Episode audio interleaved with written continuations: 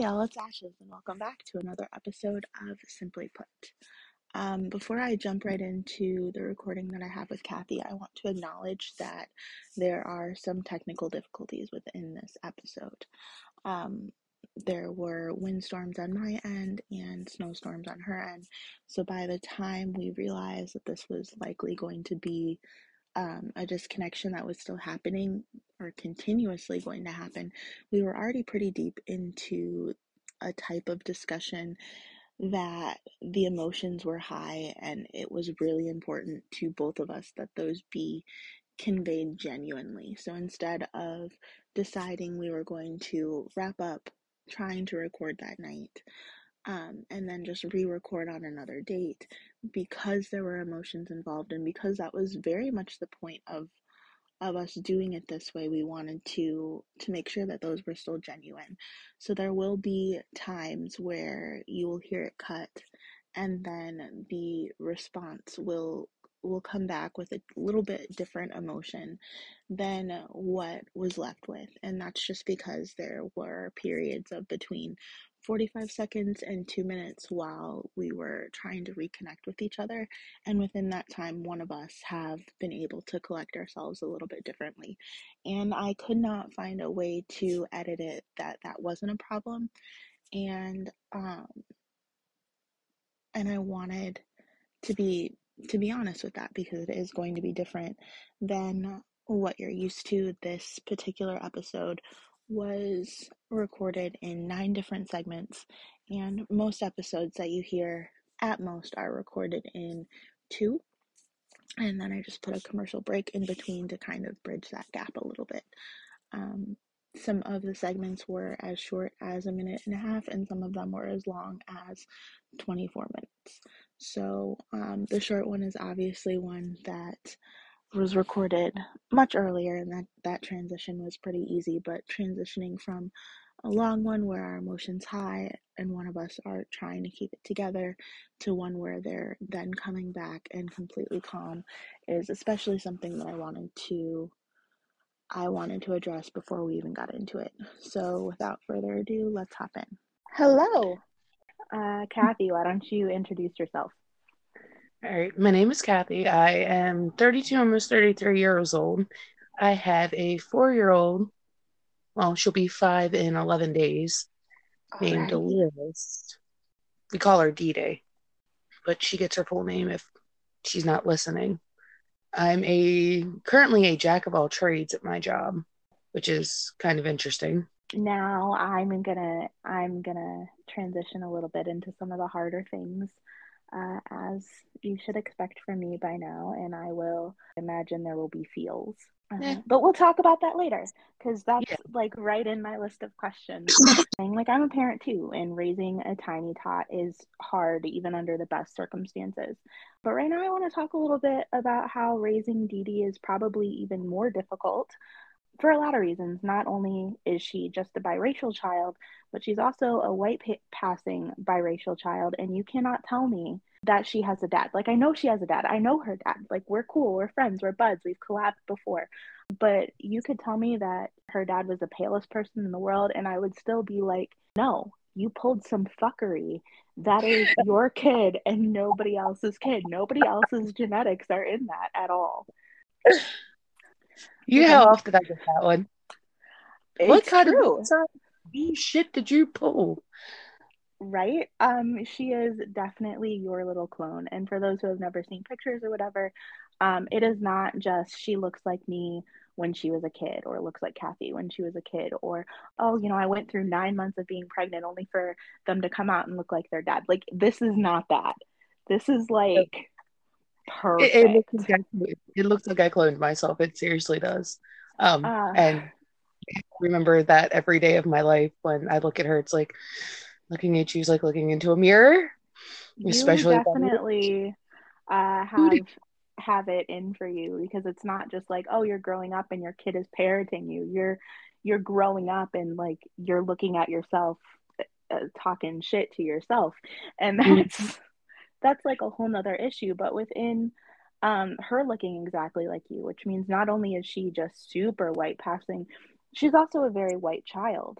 Um, and we've talked about some of the obstacles that come with that, and some of them we haven't. But in terms of things that we haven't, um, have you thought about how you're going to handle the conversations with her that will almost inevitably happen once she's showing pictures of Phil, Phil's her dad, or um, when Phil starts going to daddy daughter things with her in school, where it may change the way that parents of her peers, and because of that, also her peers, because life sucks and parents are awful sometimes, the way that they treat her and the way that they treat you. I know that she's very, very white, and she's not just white passing, she's a little white kid.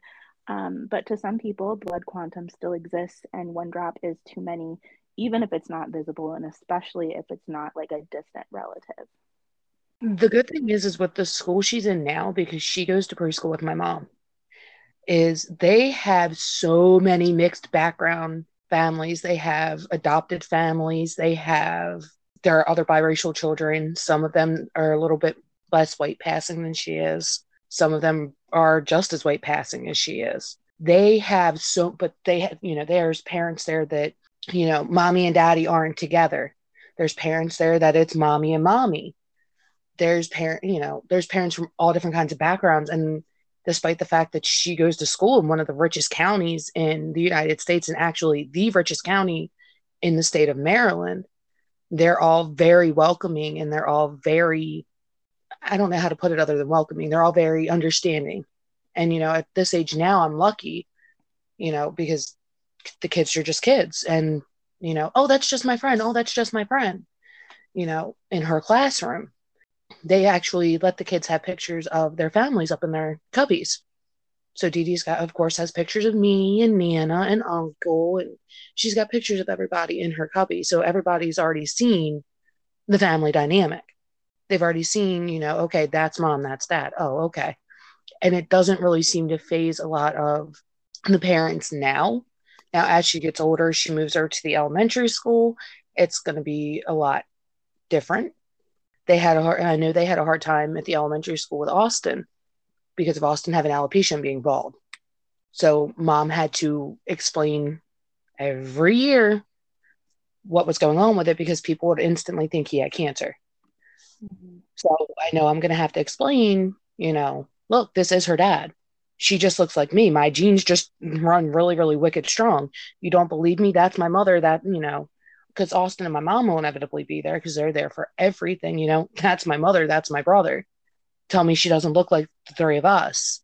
And with her, it'll be more of a, her eight, you know, at an age appropriate level. Like right now, it's, yes, she, you know, yes, you know, he's daddy but you just look a lot like mommy and nana and uncle because that's just how things happen to work was you just happen to look a lot like me nana and uncle because for the even for the longest time with me and austin everybody thought austin was mine because of how much me and him look alike like you can you've seen pictures of my mom's side of the family oh, we yeah. all we, it's insane we all those are some strong genes like even you've even seen a couple pictures of my biological mother.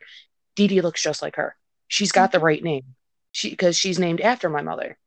But it's going to be more of a, you know, I'm going to have to explain it to her on her age level. Like right right now, she understands it. You know, kids are little holy terrors. Now, as she gets older, the explanation is going to have to be a little bit more in depth, and I get that. I refuse to explain myself to any of the parents.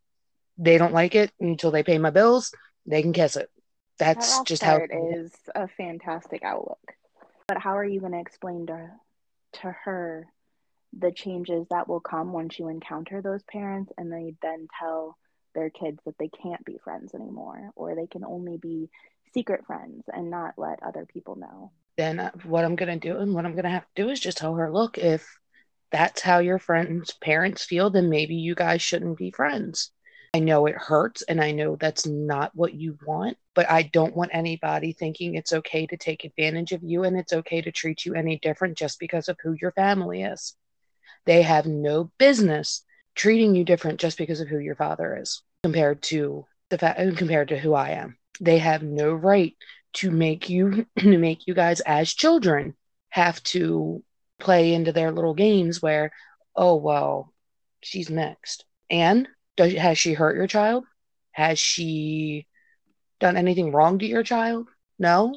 Well, then let them be kids. This world sucks enough. Let them be kids. So is that saying that dealing with like parental racism on like a peer-to-peer level with you means that they shouldn't have to deal with that because they're children? Am I misunderstanding you? And that at a certain age, when Dee becomes an adult, then that's something that's going to be her problem with the rest of the kids who are raised the way that those parents do? All right. When I say let them be children, I mean don't put your prejudices on them. Don't put how you feel on them. Don't sit there and expect your child to act how you act just because that's how you were you were raised. I'm a very big believer in breaking generational curses, breaking generational trauma, breaking generational cycles. It stops with me, you know, or in my case, it stops with me and it stops with Austin. It stops with us. That's it. That's all. I'm not going to let my, I'm not going to sit there and let my child be subjected to some of the same things that I, similar things that I went to, went through especially being adopted. I'm not going to let her go through similar things that Austin went through. I want her to be able to be a child and not have to necessarily, for lack of better terms, worry about some of the adult issues that, you know, I have to worry about. You know what? Let me let me worry about those for now. Yes, I will explain them as best as I can at your age level, to you, but at the same time, I don't want you worrying about them. Go be a kid. Let me just challenge you a little bit in the idea that racism and the discussion of racism is an adult problem because my child is just about two years younger than your child. And because she's not white passing, that is her life. And that is not something that she can just put off for somebody else to deal with because that's very truly a part of who she is. And my concern comes from a lot of what you're saying being very similar to the things that my mom said to me. Now, I'm not white passing at all, but I still got a lot of the emotional trauma and the mental trauma that comes from having a white parent who doesn't recognize that just because we want kids to be kids and interact as if they are kids doesn't mean that they're not hearing that. And with Dee Dee in particular, but because she's white passing, a lot of those things that people said around me when they didn't think that I could hear them, as opposed to when I was standing there, they're going to say in front of her because they may not realize that she's not this white kid. So then she's dealing with something and she doesn't have you to go to because of the way that you explain things to her. And she doesn't understand parts of herself. And I know what that did to me, leaving very big amounts of trauma to deal with. And then change, and you've seen since you met me versus the change now, is when I've kind of been able to embrace that part of myself instead of doing everything that I could to lock that away so that I didn't have to um, be seen as Black or as mixed to them. And so that I didn't have to have those conversations with my mom where I'm trying to explain to her, hey, like this is what was said and well, you know, that's that's for adults to deal with. You don't have to deal with it. But I do because I'm hearing it and I'm confused or I'm hearing it and it hurts my feelings. And what I'm getting back is that's not my problem, but it is my problem and it will be Rue's problem. And I didn't think about it that way. I think I have a harder time sometimes thinking about it the way that you see things because I don't necessarily deal with them like I don't deal with them on a day to day basis like you do and like Rue will, which is I why think- it's great to have these kinds of conversations to where, you know, you push me, you you're, you push me, you're like, no, that's not exactly the best ways to go about it, and um, it makes me think. I think that that's part of the reason why I'm able to have the platform that I do have is because I'm I'm mixed and I do have a white mom that that's very different than having a white dad. Um, I've talked about that before. Like you have a what? Well, not you, but like I have a white mom who is all of four foot nine, who knows how to use every bit of the scariness that a four point uh, that a four foot nine white woman has. I remember um, meeting your mother once, and not many people in this universe scare me. Your mother was one of them. My great grandmother, who was the same stature as your mother, was the other one. Yeah, uh, short people are are scary um, but because i have that perspective and when i when i started this i mentioned specifically that it might be more difficult for Dee Dee because she's so white passing And I mean that very much as in it may be more difficult for her to exist in this world than it will be for my daughter. Because Rue and I are both pretty racially ambiguous. I mean, you remember the day that that woman accosted me at work about how I just had to be like Asian and black because yep. I have slanty eyes. I um, remember that because I remember turning around and looking at her and telling her to get the hell out of the library before I beat her ass. So I remember like, part of a weird privilege that I don't really talk about a lot is being racially ambiguous. People don't really know what you are, so it's more difficult to insult you. But a real detriment is being white passing in a situation where people don't know and you're young and you don't really have the words to express that. And because she's in such an open place now, it's going to be really, really difficult for her to kind of get used to what that changes may be when she moves to another school or when that finally does happen. And that's not saying that I hope that either one of our children go through that very early on, because I hope that neither of our kids have to go through that. But I know but, that that will happen.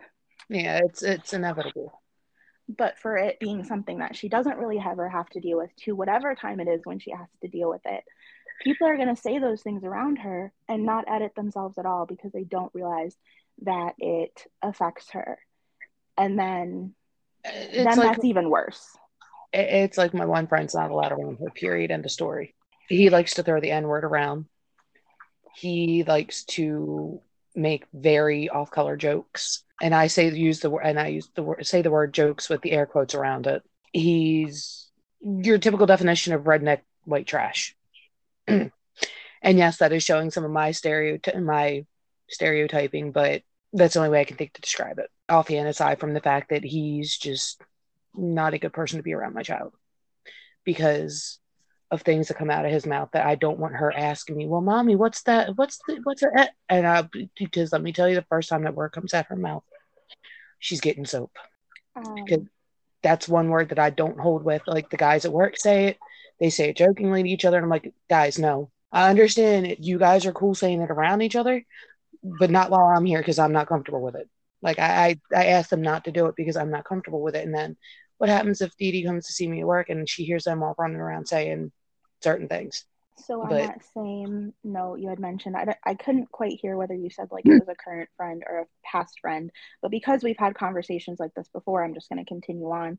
Um, that you and Phil have both kind of committed to raising a tiny little anti-racist daughter, but because she can so easily pass and it's so easy for racists to be racist around her how do you protect her from those family members and friends that i know you have because we've talked about it before with dangerous viewpoints that you still are struggling to that you're still struggling to figure out your connection to them? And and how are you going to explain it to your tiny little anti-racist child? Why you tolerate those things in the people that you love but you've taught her that those beliefs need to be pushed back against and good people don't have them. Honestly since you and i first started having these conversations what two years ago now? Mm-hmm. i started cutting them off. Like even, even if it comes down to it and it means i have to cut off austin and you know that's going to kill me because I do. Mr in a heartbeat i won't have it around her. Like uh, one of the girls that i was friends with that was friends with that you know me, her, and Kersey were always together. And I'm going to try to get through this without crying my eyes out because we know that that's still kind of a sore subject. She had enough guts to go after a mutual friend of ours, young lady named Micah, because Micah was very is very much, you know, part of the Black Lives Matter. She's very much about vaccines and making sure your children are up to date. And she, and Micah's very very loud and very proud about she's anti-racist, she's anti-cop, she's anti, you know, the shit that the bullshit that went on down at the Capitol. She's very, you know, she's very social justice, very into social justice. Um, Micah is retired Marine, went through some shit in the Marine Corps, and she's been working to try and get, you know, better rights for military personnel, especially female military personnel, especially black female military personnel, because of what she's been she dealt with. Well, Micah had up on her Facebook about, you know, I think it was after it was after everything ha- initially happened with George Floyd, I want to say. But she had something up about how that whole situation was just bad. And, you know, Jenna started her whole I don't see color. Oh da-da-da. shit, it's Jenna. Yeah. Have you noticed she'll comment on my shit on Facebook and I don't say two goddamn words to her? I haven't noticed. Um, but like I I I exist in a vacuum of like you and PJ and Phil and like our mutual friends. Uh, Yeah. so much that I don't pay attention to anybody else. I'm like, who's that bitch? Oh, I don't know her. Okay. But yeah, no, it was Jenna. But you know, she put up I don't see color. I don't, you know, cops are humans too, da da da da da. And then let one of her friends, Kara, go after Micah, call Micah the N word, call Micah all kinds of shit, threaten to have Micah beaten to death and whatnot. Didn't like it when I stepped in and said, um, excuse me, miss. One, we don't play those games here. Two, take your heroin addicted ass back the fuck up to Carroll County where it belongs and don't make me deal with you. Three, and then Jenna jumped down my throat. And I sat there, I was like, Jenna, you're not a safe person to be around my child. If you're not going to hold your friends to the same standard that you're supposed to hold yourself to, if you're not going to sit there and hold everybody around you accountable for their actions and for their words the way you claim you do, you're not a safe person to be around my child. Yeah, well, yeah, well, nothing. If you're going to seriously let someone threaten to beat Micah to death based on her skin color, you are not a safe person to be around my child. My child is mixed. Yes, just because she passes and just because it, do- it doesn't seem like it, it don't mean shit. It does not mean a damn thing. You are not safe to be around my child. And I haven't talked to her since. Lynette, no joke, she showed up to Kirsty's funeral. She came over to hug me, and I looked at her and said, Get the hell away from me. Why? You're not a safe person to be around my child. I don't want you near me. Get away from me. You can't see this right now, but I'm like tearing up and like smiling um, because I know I'm I'm probably gonna cut some pieces of that out um, That's fine. because they're deeply personal and I want to make sure that I keep you safe as well. The person who Cathy is describing, and I've known Cathy since freshman year of college, so 2008. The person that Cathy is describing is probably the only person who I heard Cathy talk about consistently, uh, almost every single day that we talked. Outside of and yep, and every single a lot of people are on my ass all the time about how my absolute boundary being the safety of my child and being her emotional well-being and being so much different than other people's because you and I are very similar in the sense of like bad vibes and that's it. Yep. Um, I will tolerate so much and then I get to the point where I'm not tolerating anything and there's not any amount of apologies that's going to change things. I still want that person or those people or whomever to to admit that they were wrong and to do what they can to fix themselves. But I, but do it over I there. that that needs to happen happen But- over there. Yeah, but do it over. I wish the best for you. I don't want any ill, anything, no ill will, no nothing like that. I want you to work on yourself. I want you to make yourself better, but do it the fuck over there, away from me, away from my child. And to understand that like we have had so many conversations even before simply ashes was a thing about like how important that type of thing is and how important it is to have those boundaries and what safety looks like for mixed kids and black children is very different than what safety looks like for white kids. And the definition even is very different. I can tell in the way that you're explaining things your definition of safety is very different now than it was six years ago Oh yeah, and I'm really happy for that. I know that um, the amount of support that you have is is very different, and we've had like a lot of discussions in regards to like safety and how to handle things. And I have been an asshole pushing and pushing and pushing because now you have a child. Um, it's not just you anymore. but since you had Dee Dee, you've kind of jumped into this world of learning about racism and you push yourself to face some really hard truths of things and you let me push really far and you've you've always had this intense version of like or sense of like right and wrong. Um, and if anybody here is here from back when i was posting on simply ashes every week the first post that i uh, posted called the forgotten there's a paragraph in there where i talk about one of my friends who sat outside the dean's office in the cold um, from before the building opened so that the dean would have to walk through her in order to get in the building because she had something to say. She overheard something. She didn't think it was okay and she needed to be there to defend me because she overheard that like what had happened was like this big scheme. Like that was Cathy. So this yep. whole idea of like this is right and this is wrong has always been an integral part of who you are but you like stormed through levels of conscious competency and you took absolutely no prisoners like at all. Um, so can you talk a little bit about how you went from this problem exists but it's too big for me to do anything about it to this problem is big but we're going to do the damn thing and if you're not here with me you can be over there. A lot of it started with when all the shit started going down at the school um, Cedar Crest is my home away from home.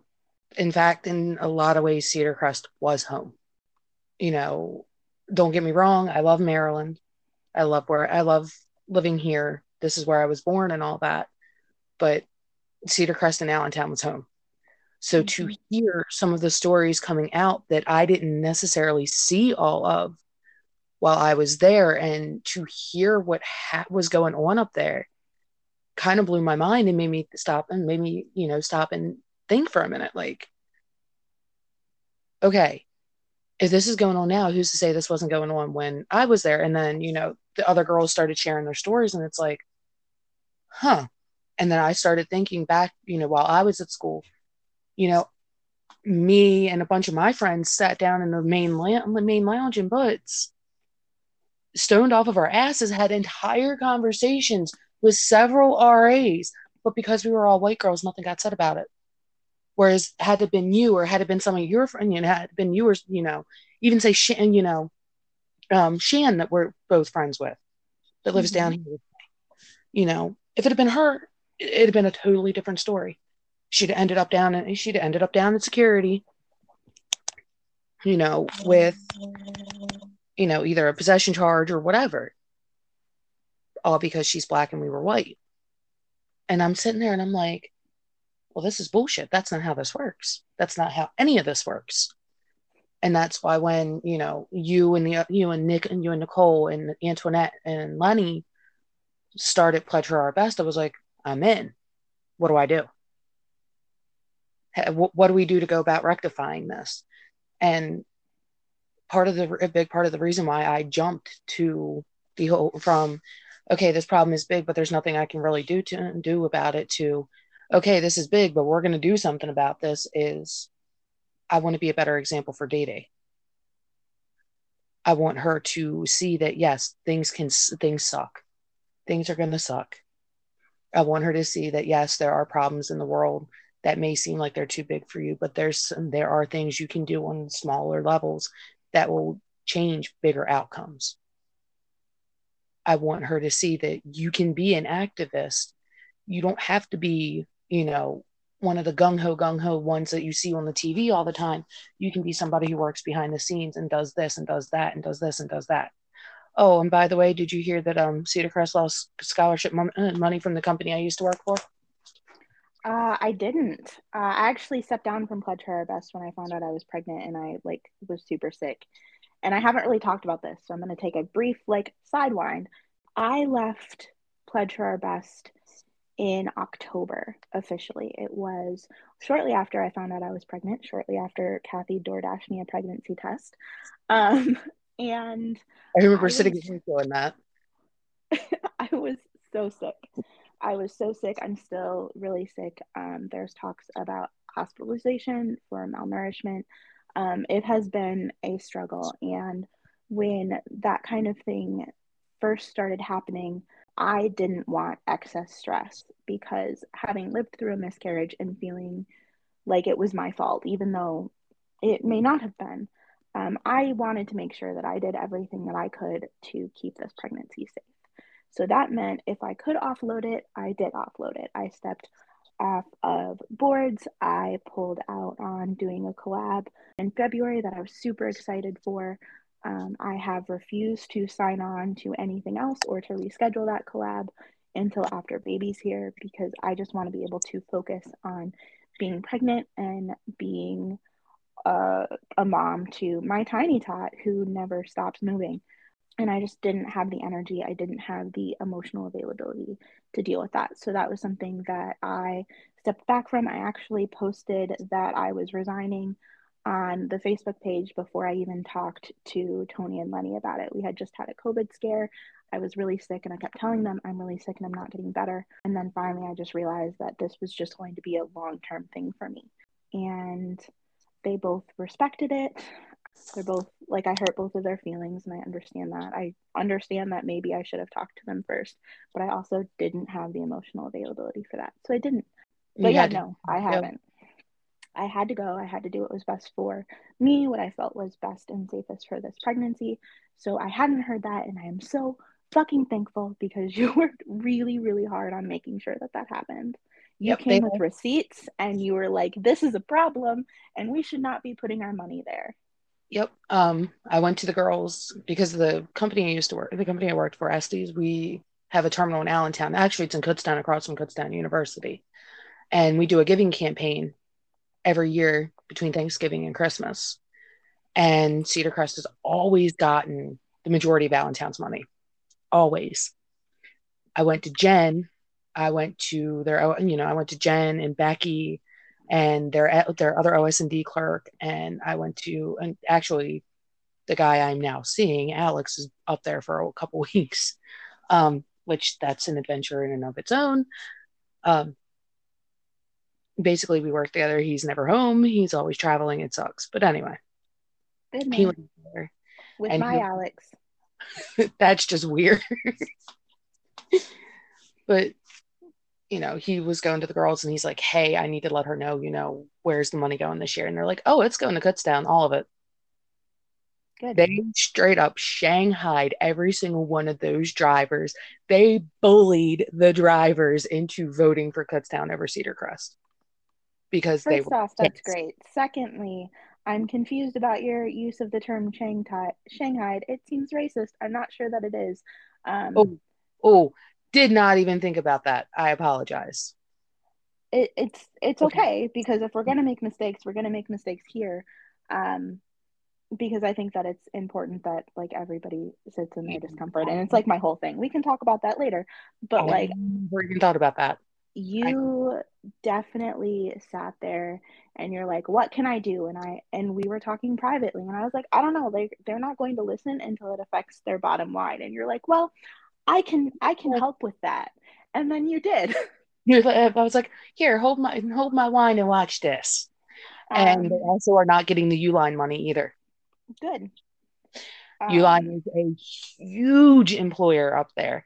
Uline does a lot of donation. They do a lot of they donate money, they donate um, supplies and things like that up there.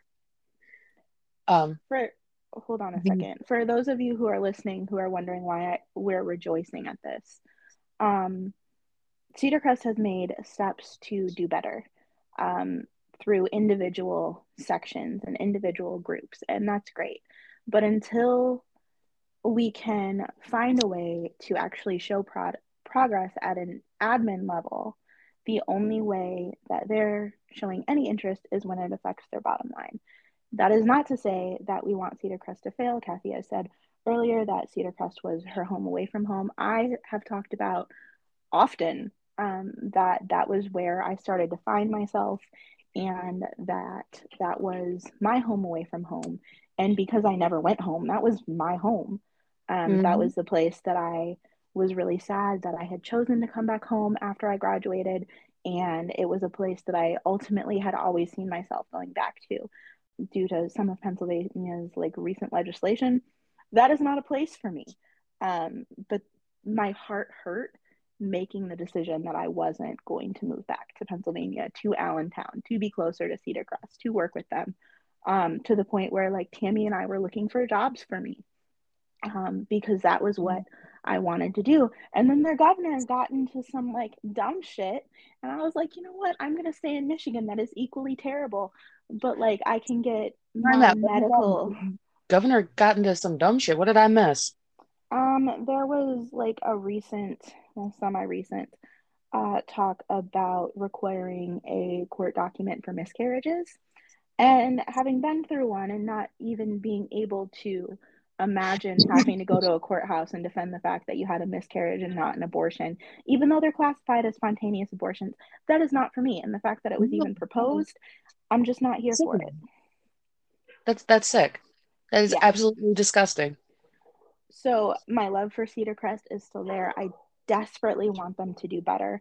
And looking at some of the um, the girls that we met, the young women that um, I met while I've been there in March and in April, and that I've still kept in contact with, they are fantastic activists, and they are going to go on and do fantastic things. And I hope, beyond all, that Cedar Crest gets it together so that they can be just as proud that their graduates are doing the things that these these girls are doing. And and I wanted to call them kids and I stopped myself because they're not kids. They're very much adult women.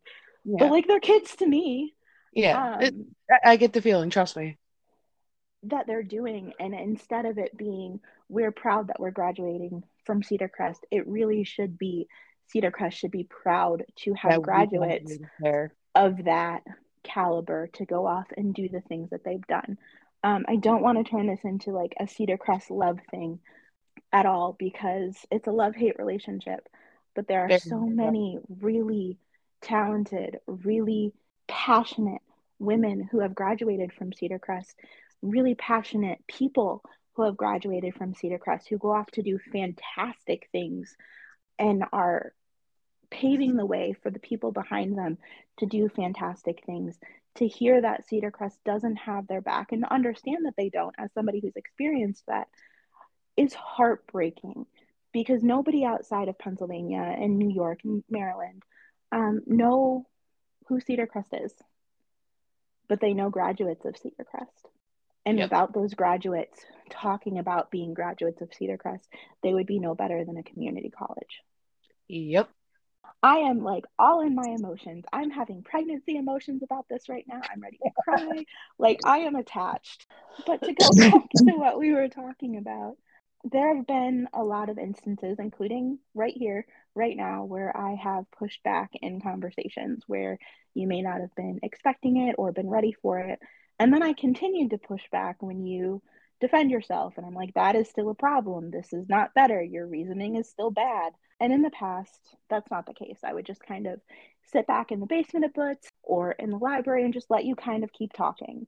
And eventually you would realize that I was not talking back and you would either change the subject or we'd sit in silence until somebody else came around and then we were like a threesome or a foursome or like a however many people. I should have phrased that better, but I didn't, and that's fine.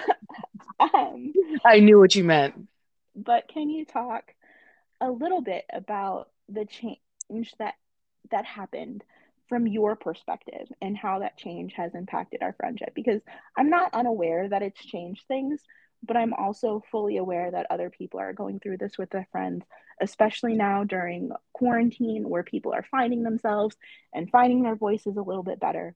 And it's really important to kind of talk about that as two people who have grown through that and successfully, I hope, uh, come out on the other side a lot of the changes first started for me when the Freddie Gray incident happened here.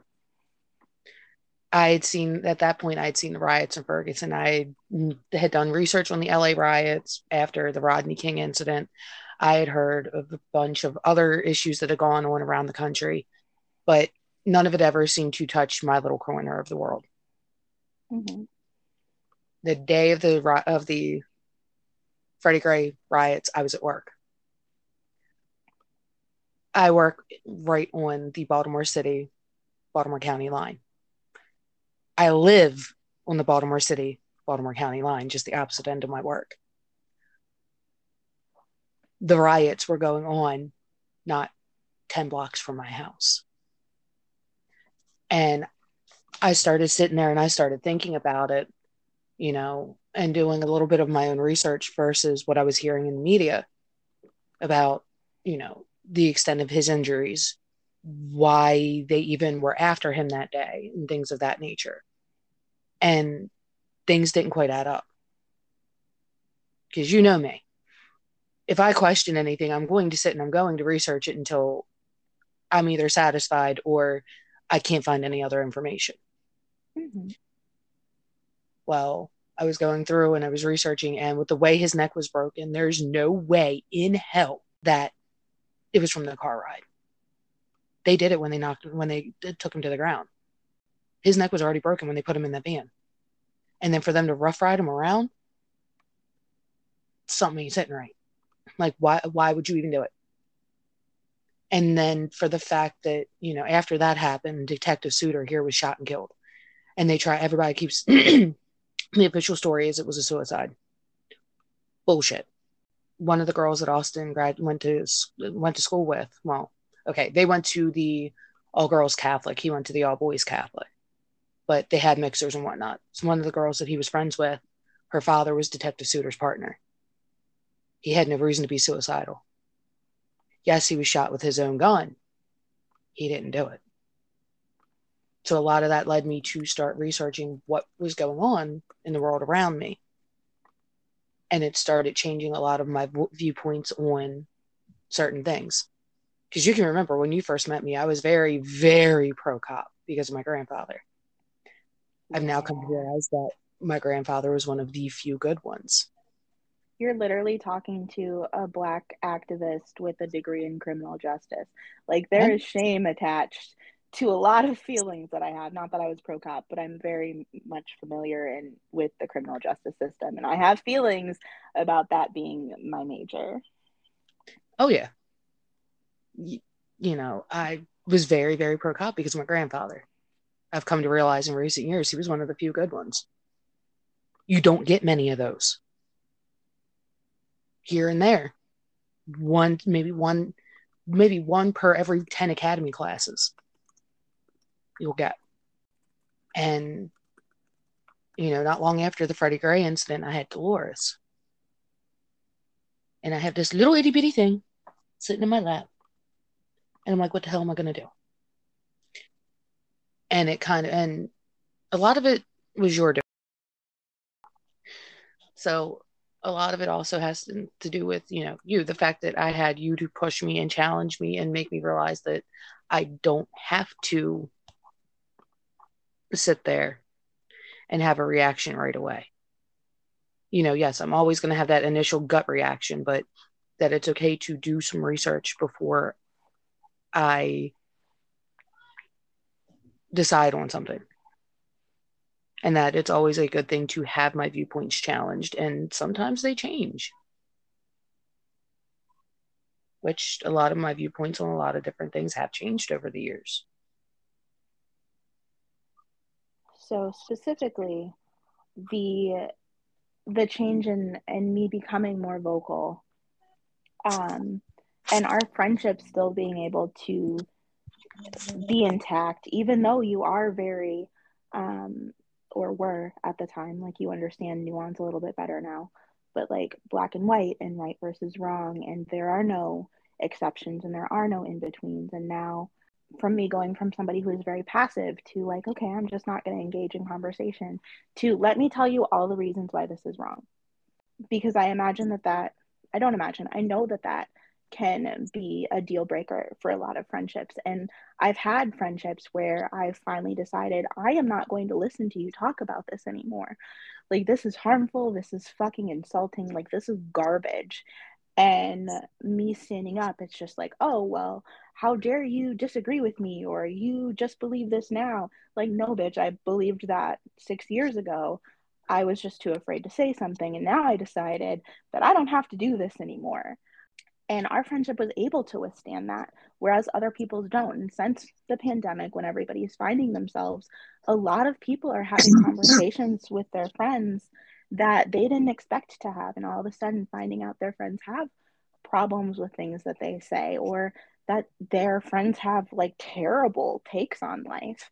Living through that confrontation where they can both learn how were we able to withstand that?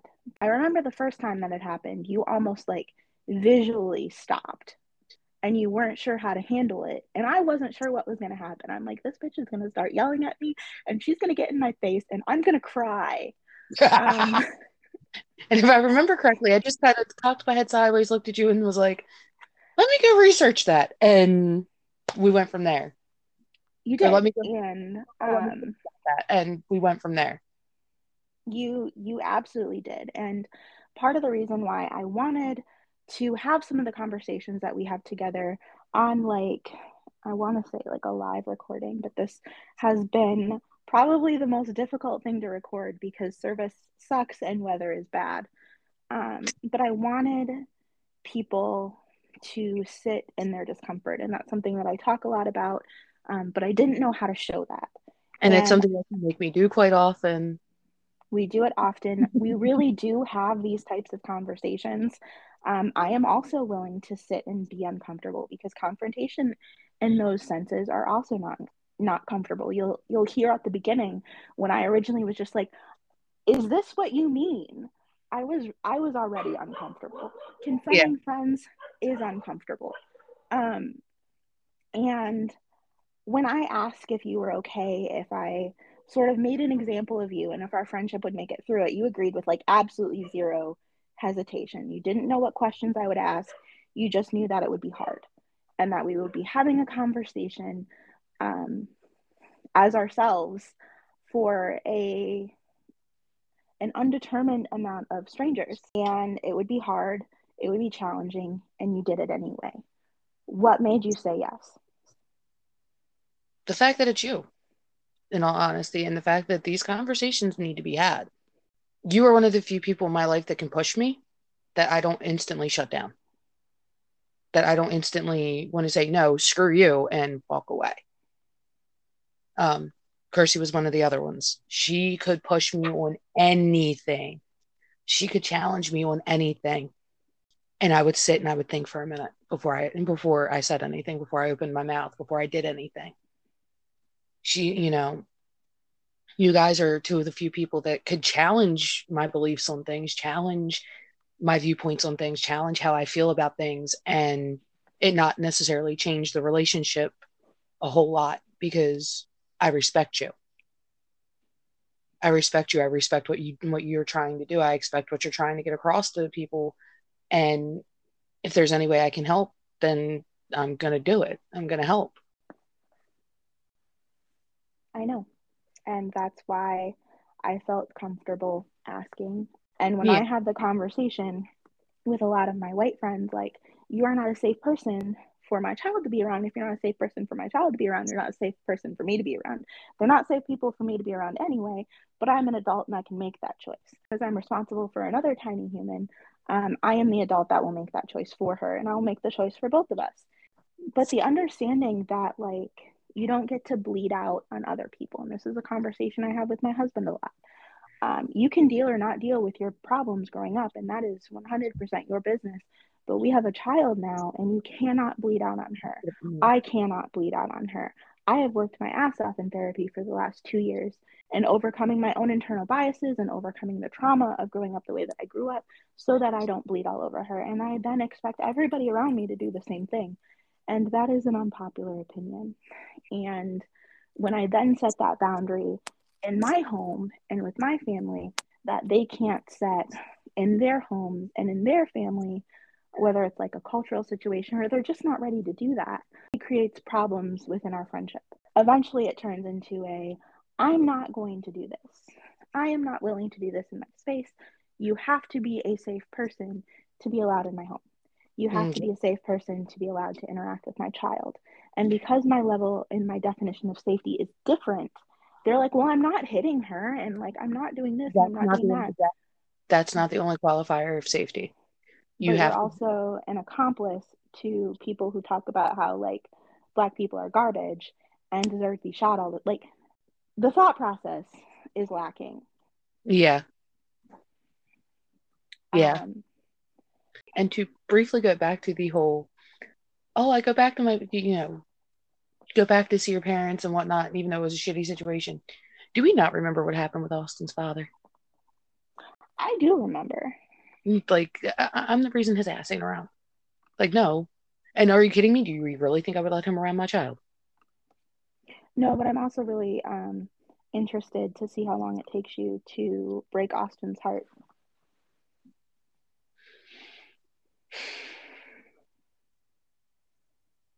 What do you mean by break Austin's heart?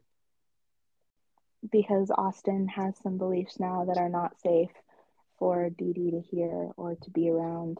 And while his belief system may be fine, the way that he describes those and expresses those things are not fine. So this might be things that I'm not seeing because he hides certain things from me on social media that other people are saying. Which in other words means that me and him get to have a very uncomfortable conversation over the next couple days. You know that that is a possibility because it's something that you referenced earlier. I'm sorry. But you're gonna you're gonna break a lot of people's hearts and her peace over everything. I know. Her growing up safe over everything. I don't care if it breaks my own God, if it brings breaks my own heart. Her peace, her Dee Dee's peace, Dee Dee's mental health, Dee Dee's everything over anything else in the world. It's going to suck. It's going to hurt. And it may make for a very lonely existence for me. But if it means that she is safe, so be it. And that's not to say that he's unsavable or that you guys can't have conversations to get him to a place when you explain to him that it really is a safety issue and that that is part of who she is and that these are really confusing emotions for her to have growing up especially because people forget. Uh, austin forgets. He does. And that isn't does. okay. The young lady that he's dating who he's been dating for over a year, is Native American. And a lot of his views can be very, very harmful to her, too. Thing. And that's not saying that I don't like Austin, although I like him significantly less uh, than I did. And I'm very disappointed in somebody who I've only met in passing, but have watched grow up. Yeah. Um, like it hurts my heart. And that's not my brother. And and I don't have any sort of connection to him at all. And I doubt that he even remembers ever meeting me. But that's there's that's a few going to kill people. Hmm? There's a few of you guys from college that he remembers. Like he remembers Sarah Doyle. Yes. He definitely remembers her because she used to come home with me. And for some reason, him and mom actually do remember you. I've never met your mom, but you must talk about me a lot. Yeah. And I think Um, you did once at the library for like two seconds. maybe but no and and when i say like i've cut off my entire family and the majority of alex's uh, right now his dad isn't even allowed in our house. I think that it's important to point out that doing that wasn't in most cases cutting off a lot of my family was real fucking easy. I was just waiting for everybody to die so i didn't have to see them again. But it's not without some heartache. It's not in some cases without some tears. But sometimes you have to do things that need to be done.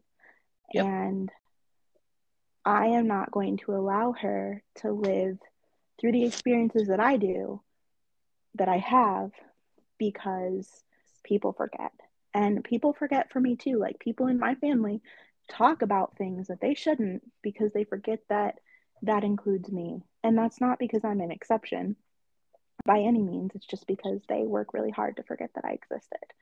I heard a lot of conversations that I shouldn't. My grandfather would be on the phone with my aunt and uncle who are in a white supremacist church, and I've talked about that a lot recently in a sundown town. Uh, and that was a nightmare. But where he talks about, oh, these people just want handouts after talking about uh, unemployment fraud or like whatever, Exactly. while covering it up with well yeah they um the, like we've treated these people badly for so long and now they've finally gotten smart enough to figure it out so of course they're going to be mad But at the same time, if we allow them to get away with this, they're going to think that they can have rights. Like, it's fucking gross. And I would just like peek my head and I'd be like, who are you talking about? And then they would hurry That's and true. change the subject because they forgot. Yep. Like, how much has Dee already heard? How much has she already internalized? And does she have the words to tell you those things? And because she's white passing, at what point is she going to be like, well, my uncle feels this way, and so I feel this way, and I can just distance myself from that part of who I am? And that's not to say that I think that you're going to allow your child to become that type of person. I'm just saying it's really fucking confusing when you're a kid. Yeah. And, And- Like I stated earlier, I guess me and him are going to have to have a couple really difficult conversations over the next few days because if there's shit that other people are in that other people saying that I'm not, and he's hiding it from me on purpose, there's a problem. I mean, I'm not friends with your brother on things. So all I can see is little things that he's commented on from mutual friends of ours.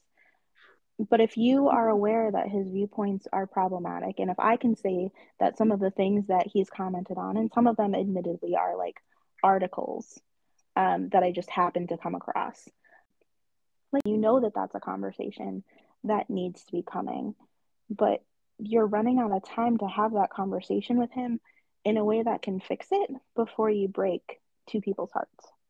Well, that's why we're going to start having those conversations tomorrow morning before I drag my ass into work. May I suggest that that's an after work conversation? Um, Work works as well. those those conversations are usually pretty emotional on both ends, and having to go deal with other people after having those conversations uh, may not be may not be the best idea.